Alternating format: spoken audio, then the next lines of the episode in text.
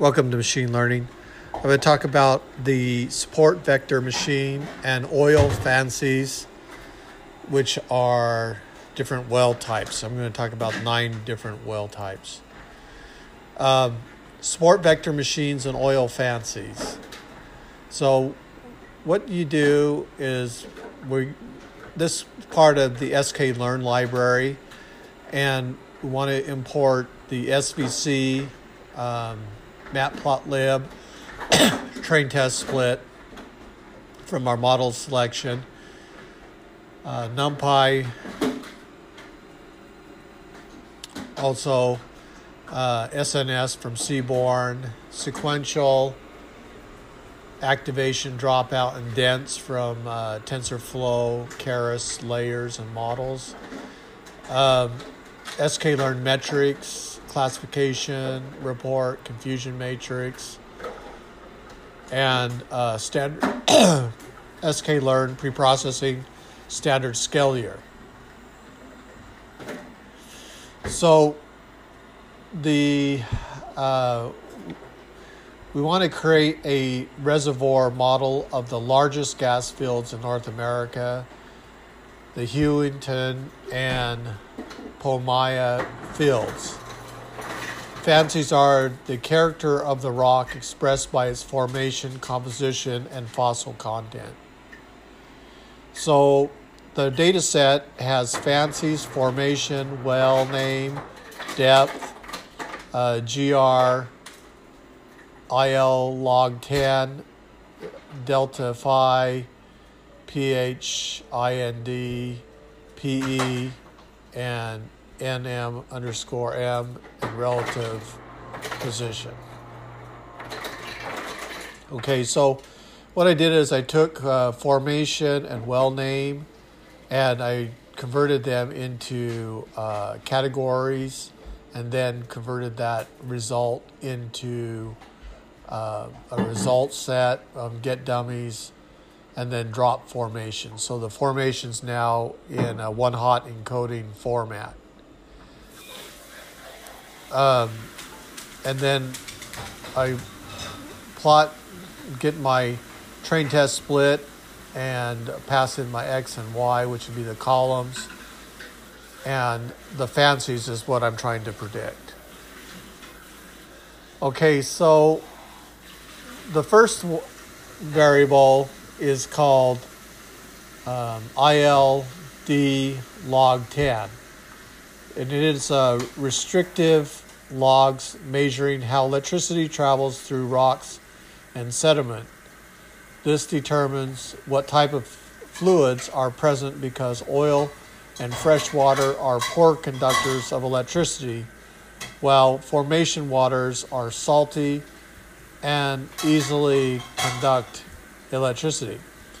So, what I did is uh, I plotted them out using the uh, nine different formation types. So we have the non marine by siltstone, non marine coarse sil- siltstone, packstone, grainstone, limestone, uh, whacking, wackestone, limestone, dolomite, marine siltstone and shell, mudstone, lime, uh, phylloid angle bafflestone, and non marine sandstone. What I also discovered was that the depth is ranging between uh, 2,800 feet to around 3,000. That's where the 25 to 75 percent of the depth is, with a maximum depth of 3,100 and a minimum depth of 2,600. Okay, so GB, GR stands for gamma ray. Um, ILD log 10 is uh, resistivity. resistivity. Uh, PE is photoelectric effect. The delta PHI is the neutron density propensity. And the PHI ND is the average neutron propensity. Gamma ray logs are used primarily to distinguish clean, potentially productive intervals for uh, probable unproductive shell intervals. The measure is used to locate shell beds and quantify shell volume. Clay minerals are formed from the de- decomposition a, of igneous rock. Okay, so if we look then at the GR, which is the gamma ray logs, we could see that um, there are some spikes in some of the rock measurements, and there is variation in the gamma ray radiation depending on the rock's type. Like, for example, the gamma radiation here seems to spike up above 200, um, but it stays relatively low under 100. And then you look at dolomite, it has some real high areas of spikes in uh, gamma radiation. And then the shell um, seems to be in that 100 to 200 range. Limestone, limestone, sandstone. So it looks like the gamma radiation is higher in non marine sandstone than it is in the shell formations. Okay, a gamma ray interaction in which the gamma ray is fully absorbed by a bound electron. If the electron transfer exceeds the binding energy uh, to the atom, the electron will be ejected. Normally, the ejected uh, uh, electron will be replaced within the material, and a characteristic X ray will be emitted with the energy that is dependent on the atomic number of the material. In general, the trend towards higher radioactivity increase with shell content, so the photoelectric uh, effect will be greater in shell. At high radioactive extremes are organic rich shells, and potash. Okay, so let's take a look. So the range is 0 to 4, 0 to 4. Let's go look at shell. Okay, so you look at shell and, and it is pushing up in, in the 4 to 5 region. And um, the other one that seems really high is the phylloid angle stone. Okay, so what I did then is I, am going to do a train test split uh, for my dense network.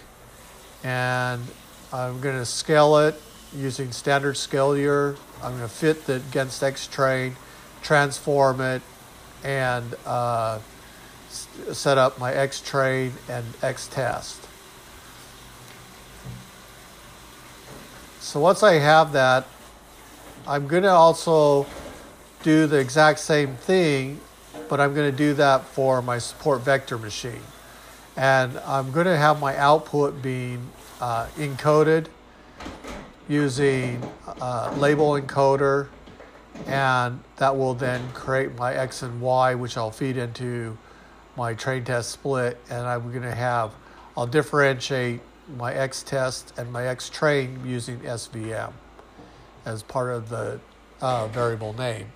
I'm going to then uh, fit it to my scaler and then I normalize it into X SVM train, X SVM test. Okay, I'm going to use then a support vector machine kernel. I'll use poly, uh, three dimensional or degrees equals 3, C will equal 1, and then uh, 1 on 1. I'll fit that against my X SVM train and my Y SVM train, and then I'll create my dictionary of the different uh, facets types. Okay, once I have that, I'm going to create my neural net so I can do a comparison. I'll set up my input shape will be equal to the columns. I'm going to use leaky REL uh, batch normalization to keep the neurons from dying. Dropout to prune the neural net so it's efficient. And I'll use uh, one, two, three, four, five, six layers. I'll use a six layer neural net. You can see the, the layers here. Uh, dense 5, dense 6, dense 7, dense 8, dense 9, dense 10. Okay, so then that'll create uh, 524,000 parameters, and then I'll run it through 100 iterations. And in that 100 iterations, I'll get about 70% accuracy. And um, one of the things that deep learning networks need is large amounts of data, and I don't have a large amount of data, and I'm not running uh, long long training cycles. I just ran you know 100, 100 epochs. Okay, so then I'm going to do predict against my SVM. Take a look at what it's doing. So it's predicting uh, the facies, and then I'll do the exact same thing with my neural net, and I'll pass in just the first 50 for the X test and I'll get a prediction and then I'll get my actual results for the first 50 and then uh, I'm going to use scatter plots to to analyze the predictions. So I'm going to have a red, green, and yellow. So if you see a red, green, and yellow, that means the SVM, the neural net, and the actual agree. Uh, in this case here, where you have a green and a and a red with a yellow dot, it means that the SVM found the prediction, but the actual was green. So both the SVM and the neural net were wrong. Uh, so, so you can see that there are some errors where the SVM and the neural net are are are agreeing. If you have just a red dot, um, no no yellow, and then you got a green with a yellow. It means that the neural net agreed with the actual. So that's the, that's the cases that it's showing. Okay, so here's the heat map of the SVM. And you can see it's pretty accurate. It's about 80% accurate. And um, it, the accuracy is 84% and the linear and it's this is not linear it's poly, polynomial so uh, support vector machine is pretty impressive it uh, outperformed the dense layer network on first choice and so i'm thinking that uh, support vector machines for multi-classification is a good approach when you have lots of signal data